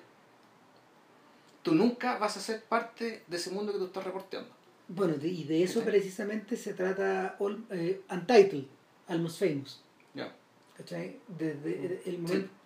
eh, la, mira, yo soy, de la, yo, soy de la, yo soy de la idea de que la película esa está frustrada, está frustrada pero cuando Sí. tú la leí, cuando tú te leís la, la historia, Ujú. es evidente que hay algo de eso ahí. No, es, es todo eso. Es todo O eso. sea, en realidad es todo eso. O sea, la película se trata de precisamente de un cabro chico, ¿cachai? Que por esas cosas de la vida creyó, haber esta- cre- creyó estar en la gran pantalla. Por el hecho de estar entrevistando a esta gente de la gran pantalla, de convivir con esta gente de la gran pantalla. Y, eh, y en el fondo nunca lo estuvo. Y eso te lo dicen además desde el principio, solo que desde el punto de vista inverso. Cuando los músicos le dicen, "Bueno, tú por mucho que nos caigas bien, que estés con nosotros, que sé yo, tú eres el enemigo. Tal. Y tú siempre eres el enemigo. Eh, y, y de, de esta suerte como de complicidad o de amistad o de o de conexión eh, que se genera entre estos dos polos eh, hay un elemento trágico porque se desprende eh, es inevitablemente trágico en la medida de que, o sea, el momento en que la, la separación, que es tajante, se empieza a difuminar y empieza a haber contacto humano, irremediablemente eso va a terminar en alguna tragedia o mini tragedia. Claro. Eh, y, y nada, va, va, va a salir, eh, va a salir el, el que, el que siempre sale herido el más débil ahí. Sí. Y eso es un poco, eso es un poco lo que le, lo, lo que le alcanza a pasar a la chiquilla. ¿no? ¿Cachai? Con, con, re- al, al rozarse con, con, con Jerry Maguire, ¿cachai? Y para eso de hecho está el personaje de la hermana, Claro. ¿cachai? Para, para refrendarle todas estas ideas. O sea, O sea, ella es el, ella es, el sentido, el, el, bueno, pues sí, la hermana gemela que no se subió al escenario, ¿cachai? Sino que también en algún momento la miró, ¿verdad? La, la miró ahí tropezándose, ¿cachai? Como puta, o, o siendo convertida en un objeto de utilería, ¿cachai? Dentro de la vida de este otro sujeto. No, y el personaje que también está lleno de, de one-liners. pues, weón. Puta, yo, yo, solía volver llorando de la cita, no me, no me iba llorando de la cita. pero No, o sea, no entraba a la cita llorando, volvía llorando. Claro, entonces, eh, en cierta medida este personaje está puesto ahí para tratar, nuevamente como también, también es como una especie de... eh, también subroga al espectador. ¿Cachai? Porque eh, usualmente cuando la gente ve películas muchas veces le grita a la pantalla, especialmente cuando está mirando la tele. ¿Cachai? Ah, no, Pero pues, ¿cómo? Yo, este personaje. yo ayer viendo el final de Don Tonavi, weón, a, a Lady Mary le grité, weón, ¿cachai? De todo. De todo, weón, y se lo Bueno, merecía. claro, entonces, eh, y, y este personaje, claro, ella es la que le grita a la Claro, otra, es claro. la que le está gritando ¡Ah, hasta- weón! a la tele, ya, claro. No, no lo hagas, no lo hagas, no lo hagas, o No lo hizo. Lo hizo. Ándate, ándate, ándate, ándate. No se fue. Exactamente, Sí, ándate, ándate. Ándate, Cuando, ándate. ella se está a punto de mudar a San Diego. Y, y llega Jerry Maguire a vender de nuevo. Claro. Y la mina compra. Y le compra, claro, porque le compra, le compra al vendedor. Y, y- y ahí, y ahí está como el último, el último elemento de la película, que, que realmente es el trágico, por lo menos para mí. Y es que, por lo menos en cierto nivel, Cruz nunca cambia. Eh, eh, y el, me, quedó, me quedó más claro ahora último que la volví a ver. O por lo menos no sé, así lo siento yo. Y es que eh, en todo momento él no puede dejar de vender. La película tiene toda una, la película tiene toda una estructura también que, que discurre en torno a la en torno a la cultura extremadamente americana o Sí. profundamente estadounidense del vendedor. Salesmanship, atención al cliente. Claro. eh, Que aunque te vendan un, un lápiz o te vendan un transatlántico, weón, ¿cachai? La ética de trabajo es la misma, ¿no? exacto. Y, y, y el y finalmente, finalmente, para mí ese es el corazón de Jerry Maguire. ¿Cachai? Que la, la ética, la ética de trabajo puede ser abordada desde muchas partes, tal como dice Vicky Fox en la película. Que, que en el fondo nos entrega eh, estos aforismos que pueden ser rellenados, y esta es la parte. Que son los mandamientos de Dios, como si tú cuando vi la película la primera vez, tú, me- tú me dijiste, bueno, pero en realidad Nicky Fox es Dios, weón. Está claro. Sí. Y, y, y- y como buen llave, para estos efectos, es más llave incluso que, que, que, que, que el, que- que el- El Dios del Nuevo Testamento. Claro, eh, eh, los podéis rellenar con cualquier cosa finalmente. El contenido, el contenido de esas frases puede ser rellenado con cualquier tipo de té. ¿Cachai? Con cualquier bolsita que le pongáis ahí adentro. Y en O este, sea, sí, pero no, porque más que mal. Vale, no sé, yo cuando trabajé en la Harvard uh, hicieron un perfil al mejor vendedor del mundo. ya, Que era un vendedor de autos, ¿cachai? Que vendió una cantidad de autos. Atroz. Bueno, atroz, una weá desquiciada, ¿cachai? Y el secreto cuál era? Su secreto era el que amaba a sus clientes. Él los amaba, pues, entonces era un señor de muy buen corazón, ¿cachai? Entonces llegaba el cliente y el cliente lo trataba weón, como si fuera su hermano, ¿cachai? Por lo tanto le vendía el mejor auto que podía, ¿cachai? Le decía toda la verdad, weón, ¿cachai? Puta, era como... Entonces, puta, con ese secreto, con esa dedicación y con esa honestidad y con esa apertura, puta, el loco se forró, pero bueno, igual trabajaba para comisión, nunca se hizo un, y siempre fue un empleado, ¿cachai? Entonces tenía como esta lógica de que igual, igual el trabajo, el trabajo es medio con fin, ¿cachai? Es para bueno, tener una familia, llevar un- un- una vida eh, satisfactoria en todo lo demás también. bueno, te ahí estoy hablando como Dicky Fox. Sí, claro. obvio. Y, y, y en este caso, en el, en el caso de Cruz, él jamás puede renunciar a vender. Siempre está vendiendo. Claro. Ahora, va a cambiar la forma en que vende las cosas, ¿cachai? La, eh, ¿Cuánto va a vender y a cuántos clientes va a vender? O sea, eso sí cambia, Eso es lo que cambia, claro. eso lo cambia, pero él no puede renunciar a eso. Claro, entonces lo que, lo que tiene que quedar claro para el espectador, eh, y ahí volvemos a esta idea que estaba poblada todo el rato de la mirada, Claro. finalmente, que es una, es una película que está estructurada sobre la sobre esta capacidad, esta, esta, esta capacidad increíble que Kraut tenía en el fondo para poder eh, para poder suplantar de alguna manera, ¿cachai? Para poder suplantar o para poder ponerse en el lugar del espectador. Una empatía tremenda. Eh, que que el, el espectador se pone, no sé, Cruz mirando el partido de Tidwell, de Tidwell. Ella mirando, ella mirando a Cruz en el avión. La hermana mirándolos a ellos por la ventana, etcétera. Siempre así, siempre así. Una y otra vez. Y en el. incluso Jane Moore mirando cómo Cruz triunfa. Sí. ¿Por qué no puedo tener esta relación contigo? Le dice uno de los, Claro. uno, uno- uno- de los sujetos, uno de los deportistas que trae con él. Entonces, el, en todas las instancias, desde que, desde que Cruz. Bueno, de hecho, la película termina con una entrevista para la tele. sí, ¿cachai? desde que Cruz elabora el demo. eh, El perdón, memo. el, el- perdón, el memo. Hasta que lo echan de. Mission Statement. El mission statement, perdón, claro.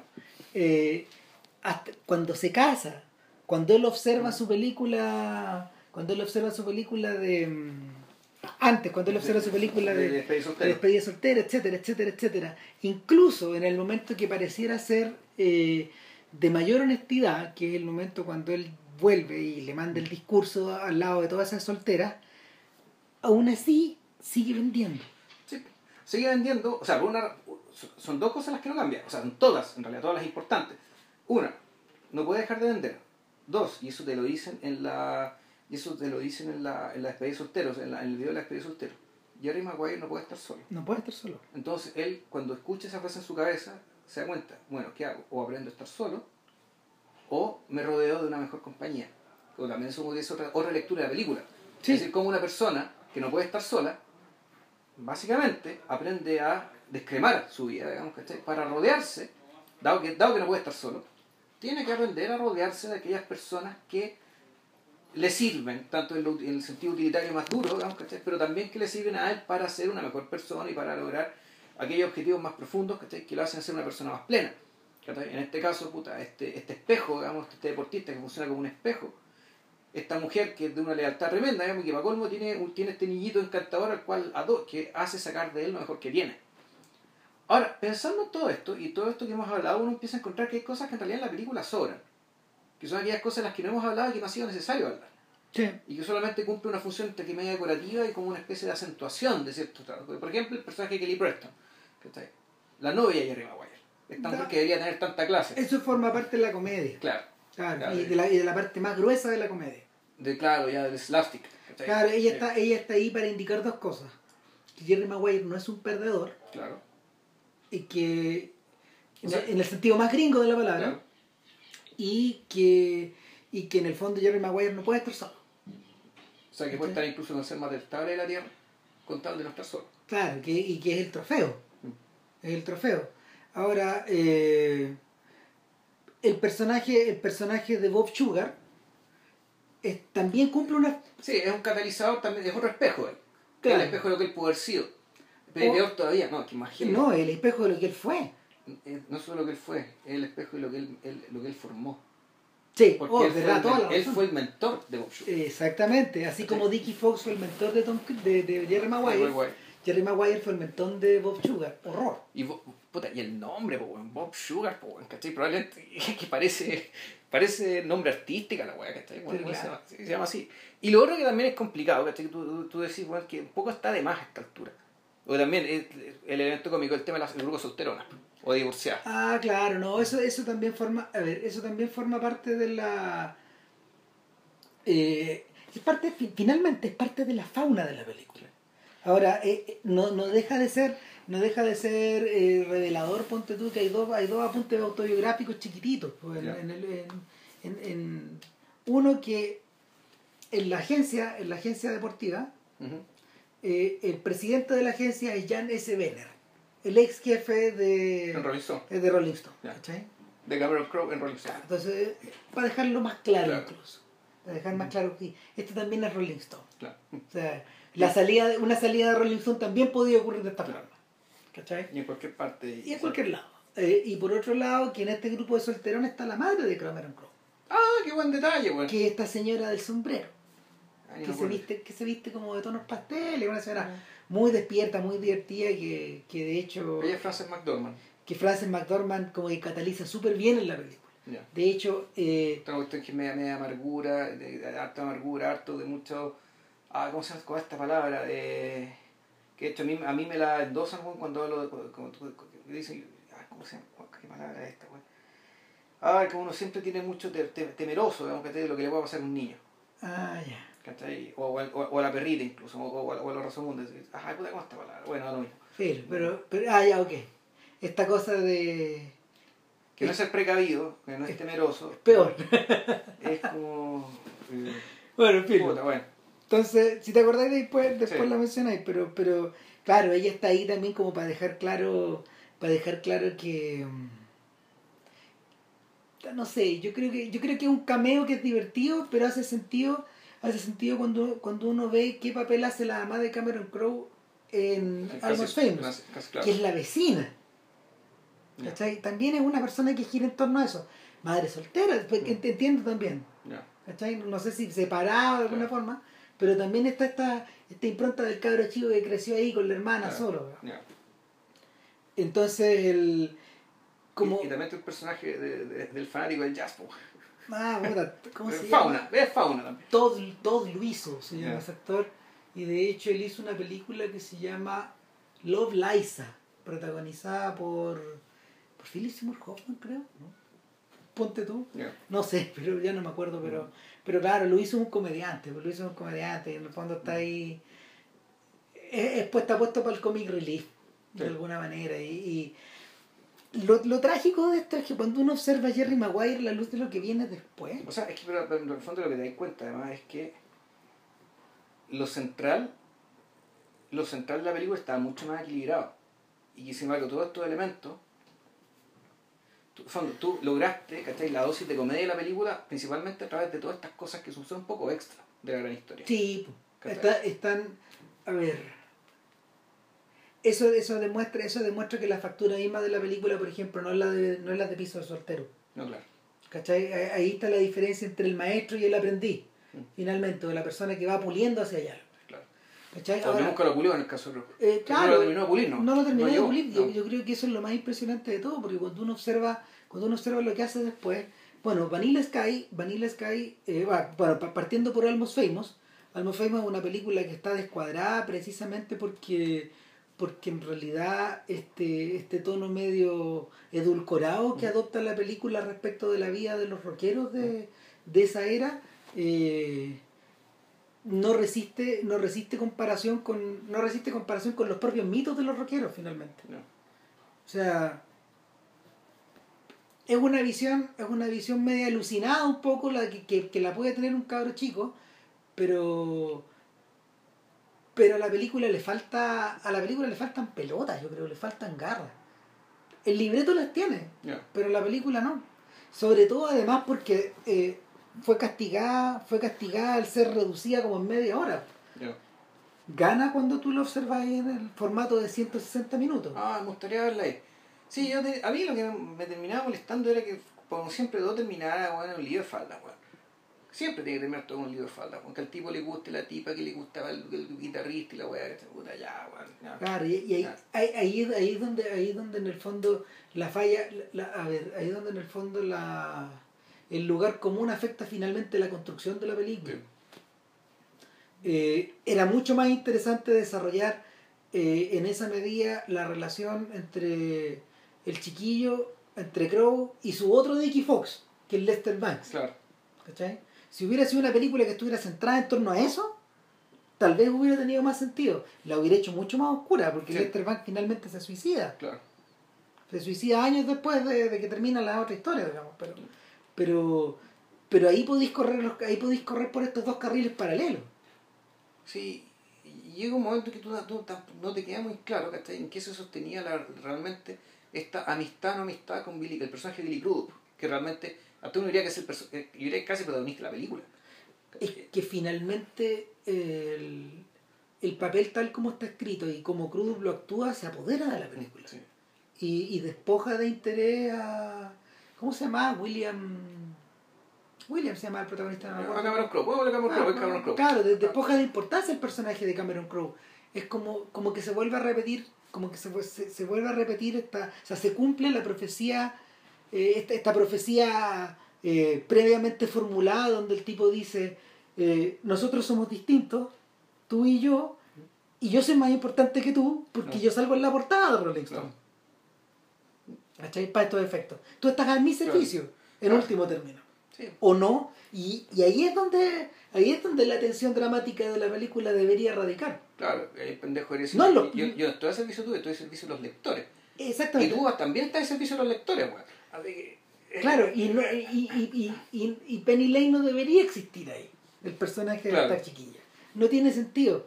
No, no había que volver a, no había que volver a, a- no, no había que volver a buscar una señorita cubélica acá. Porque aquí, Claro. en esa película, en esa película, a ratos se da esta triangulación Claro. de, de The Apartment. Claro. ¿Cachai? Pero claro, donde la cuestión no es importante, lo importante siempre estuvo en el otro lado. Claro. ¿cachai?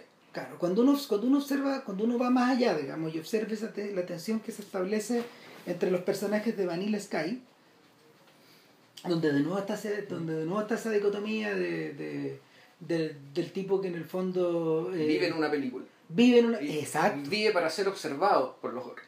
exacto, y, y, y- y este personaje cae, y volvemos. Y, eso es Cruz, además. Por- Claro. Por eso tiene que ser Tom Cruise. claro, y por eso tiene que ser Tom Cruise y por eso esa cinta es esencial para Mm. su mito cinematográfico y, y, y- y es bien impresionante ver la manera en que la manera en que Cruz lo captó en, en su momento pero pero pero eh, eh, en, en ese caso en ese caso eh, Crow está un poco al servicio de eso. Todo el rato. Y no.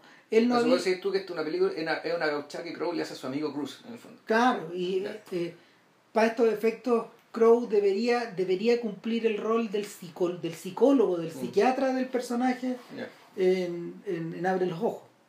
¿cachai? Sin embargo, no, no, no está, no, no está completamente conseguido. Ahora, Esto es una película de Elizabeth Town. uh, Claro, eh, eh, es una mezcla de las dos anteriores. po. O sea, lo interesante es que se trata de una película de un weón que por la fuerza lo bajaron la pantalla. Y tiene, y tiene que irse a Elizabeth Town, digamos, ¿cachai? A vivir con the, the regular people, digamos, con la gente normal. Y a ver qué pasa. Claro, y ahí a Crow, a Crow en el fondo, el, la tragedia ahí es que la película ya había sido hecha antes con otro nombre que se llamaba Garden State. Es exactamente igual esa historia. Ah. Y Pero, pero esa película también tiene vaya, toma la fama, weón. puta, tiene O sea, buena. tiene buena, buena y mala tiene fama. Buena y mala fama, mucho hay po. gente que la detesta. Claro, la, la- la gente que en realidad busca, la gente que en realidad busca establecer empatía con los personajes o con las situaciones de los personajes tiende a, tiende a acercarse a Garden State. Ya. O sea, no te voy a decir que caen redonditas ni nada, porque en realidad no tiene nada que ver con eso. Lo que pasa es que eh, la, a la persona que le trae la empatía en pantalla, eh, naturalmente va a enganchar con esa historia. Independiente de si, si- a ver, independ- yo y aquí no voy, no es para, no es, no es entrar ni, ni de lejos a calificar el gusto de esas personas. No, claro. ¿Cachai? O sea, pero cuando tú, cuando tú eh, pones la empatía por delante, necesariamente tienes que acercarte por ahí. Ya. Y van a terminar al lado de Garden State. Y Elizabeth Town está, estaba fabricada, estaba fabricada de esa misma manera, con la única diferencia que en realidad eh, ahí, ahí hay problemas de casting graves. Ya. Y, y, y, el- y- y lo otro que ocurre es que en ¿Por, por, realidad por qué por el lado de Bloom o por el lado de la, de la chiquilla? Yo creo que no de la niña, no de, no de la, no del personaje, no de la Manic Pixie, Pixie Dream Girl, Ya, La Kristen Dulce, ¿no? Claro, que, que, que de hecho un crítico inventó un tipo humano Sí, a propósito de eso, porque el que mencioné recién. Manic Pixie Dream Girl. Claro. Pero yo creo que es más antiguo. O sea, No, viene, de mucho antes. Él reconoce, la pero, Claro. pero se reconoce en ese, en ese comentario, que es un- que es un tipo de la revista Time o de Newsweek, no me acuerdo. Pero el, el, el tema es que, eh, no, todo lo que rodea en el fondo, porque, porque Crow, Crow, cae, Crow cae redondito ahí en una... Crow, Crow cae redondito ahí en una, en una estructura y en un esquema que está excesivamente usado, que es el del Small Town Movie. ¿Cachai? La película que transcurre en un pueblo pequeño. ya. Pero de un afuerino viene de la gran urbe, digamos, ¿cachai? Y cómo cae en este pueblo pequeño. De Majestic. De Majestic, no, el Doc Hollywood, está lleno, po. Lleno, ¿Cachai? lleno, Está lleno. repito. Ya. es para tirar al aire. Sí. Entonces, es, es- es la historia al revés, ¿cachai? Eh, no es la historia del ratoncito que va a la gran ciudad, sino del león de ciudad que va a la jaula de los ratoncitos. A la Claro. casa, a la pero, casa los pero como las reglas son distintas, él rápidamente se convierte en ratoncito. O sea, tiene que. Claro. Eh, Bueno, entonces, hasta, hasta besa, eh, bésame tonto, te un poco eso. es un poco eso, claro que ahí... No, ahí- juguetes, pero claro, más torcida. po. no, es muy torcida porque en el fondo eh, cruza eso con el cautionary tale. Sí, Con esta idea de que no te vayas a meter en la parte donde no te llaman. claro. Pero, pero claro, ahí, ahí, Crow, ahí Crow se pierde porque, porque en realidad ya no domina, ya no domina esa, ese formato. Y lo más grave, po, ya para ese, para ese momento este weón ha perdido el control, o sea, perdón, ha perdido la capacidad de mirar a la gente. Que yo creo que, yo creo que es interesante porque, porque la, cuando tú, cuando tú observas el cine de. Y esto ya es como para ir terminando en el fondo, es cuando tú observas el cine de Billy Wilder con sus guionistas, ya sea Charles Brackett o, o, o, o A- o E.L.A. Diamond, eh, el esfuerzo, el, el mayor esfuerzo eh, aplicado en la caracterización de estos sujetos tiene que ver con eh, el dominio del lenguaje, con su em, capacidad de reflejar lo que está en la calle y en tercer lugar eh, con aterrizarnos a un nivel humano y sacarnos de la pantalla y, y- y tirarnos a los asientos de los espectadores. Apelar al asiento del espectador al tipo que compra la entrada y a partir de Elizabeth Town las películas de Crow dejan de reflejar eso ¿Y qué película? Bien, le perdí la pista. después de eso él hizo eh, We Both a Zoo esta película de un tipo que es con Matt Damon, donde se compra un... Es, un, es una historia, es como un, es un volver a empezar. Ya. Mira, de- desde... Elizabeth Ah, pero, Town. pero, pero, sí, sí, sí, sí, el tráiler de eso. Sí, Elizabeth Town, Wibata Su y, y Aloha, las tres son películas de sujetos que están volviendo a empezar. Ya. Es como si él mismo estuviera autorrecetándose este modelo para poder claro. salir de esta funk, para poder salir de esta... autorresetearse él también. Claro. Y, Y no resulta. y no resulta porque en el fondo está apelando a fórmulas hollywoodenses. Mm. Yo creo que la solución para un tipo como él debería ser autorrecetarse, weón, volver a say anything. Y para esos efectos ni siquiera, tal vez ni siquiera Tiene que filmar, tiene que escribir. tendría que escribir, volver a empezar, volver a escribir, volver, Volver a al salir a la calle, o- volver al origen. O ponerse a reportear rap. O- claro, o como te, o como te, Y reggaetón, güey. claro, como te escribí, o sea, como, como conversamos el otro día, eh, y puta, tal vez debería hacer como Charlie Kaufman, escribir una novela. O sea, Sí. pero, pero, pero yo creo que pasa por ahí el, el problema. Sí, en el fondo lo que, lo que necesita volver a, a reconectar él este cable que él tenía con la audiencia y que estaba, que estaba perfectamente, perfectamente estirado, lisito, programado para. O sea, tiene que escribirse un memo. Sí, Para sí mismo. para sí mismo, claro, porque como que hacer las películas de esta forma ya no le funciona. Sí. Así que, no, pues, Bueno, bueno, aquí hicimos el post-mortem de Cameron Crowe basándonos en la que es lejos su mejor película, pero por masacre. eh, yo estuve convencido de esta cuestión. Yo la vi el otro día, y efectivamente, el, el pero que tiene para no ser tan redonda es efectivamente lo que conversamos, de cómo, de ciertas cosas que están puestas un poco a la fuerza, ¿cachai? Para lograr el equilibrio que quería darle a la película, ¿cachai? Y lo puede lograr de una manera más orgánica, digamos, de, de- de haber sido, si hubiera sido Billy Wilder, digamos. ¿cachai? Pero aún así, bueno, una tremenda película que si no la han visto, eh, véanla. eh, pero bueno, sí, véanla. eh, y ojalá no hayan escuchado este podcast todavía, digamos, escúchenlo después de que... Sí, yo creo que para este sobre todo hay que ver la película primero. Sí, sí, de todas maneras. Porque, nada. porque muchas cosas sorprendentes, como decís tú. Así que, eh, sí, eso, véanla. Y para la próxima semana, aquí estamos, weón. Eh, no tengo claro, yo creo que eran varias posibilidades. Está por ahí la idea de hacer Perutos Novikov, por ejemplo. Ah, buena, sí, pues. Claro. Pero no sé si alcanza a llegar, No, a llegar para la otra no. la próxima semana. Tenemos pendiente, tenemos pendiente. Bueno, se viene una de Freud en el cine. Claro. Esa se viene y le estamos, le estamos produciendo ahí con el invitado, con Miguel Reyes, con quien hablamos de Zizek. Ahora vamos a hablar de, de, de un- un- una batería de películas sobre Freud y el psicoanálisis en el cine, que están por, se están siendo definidas, ¿cachai? Estamos bien avanzados ahí estamos. Eh, tal ahí, yo le sugería a Vilches la idea de hacer A Brighter Summer Day de, sí. Edward Young, que ¿Ya, ahora ¿Ya está pirateable? eh, hay que esperar un poco porque, porque la, la versión en Blu-ray de Criterion empezó a circular recién esta semana. No, no, hay que esperar. Y bueno, además está pendiente los 50 años de Andrés Rublev, les dijo el tiro. ¿Qué hacemos esa weá? Puede ser. una película, ¿cachai? Bueno, pero ahí está. Ahí está, ahí está, ahí Así está. que Así que por la próxima semana prepárese para lo peor. nos vemos. Como siempre. Y que esté muy bien y muchas gracias. Chau, chau.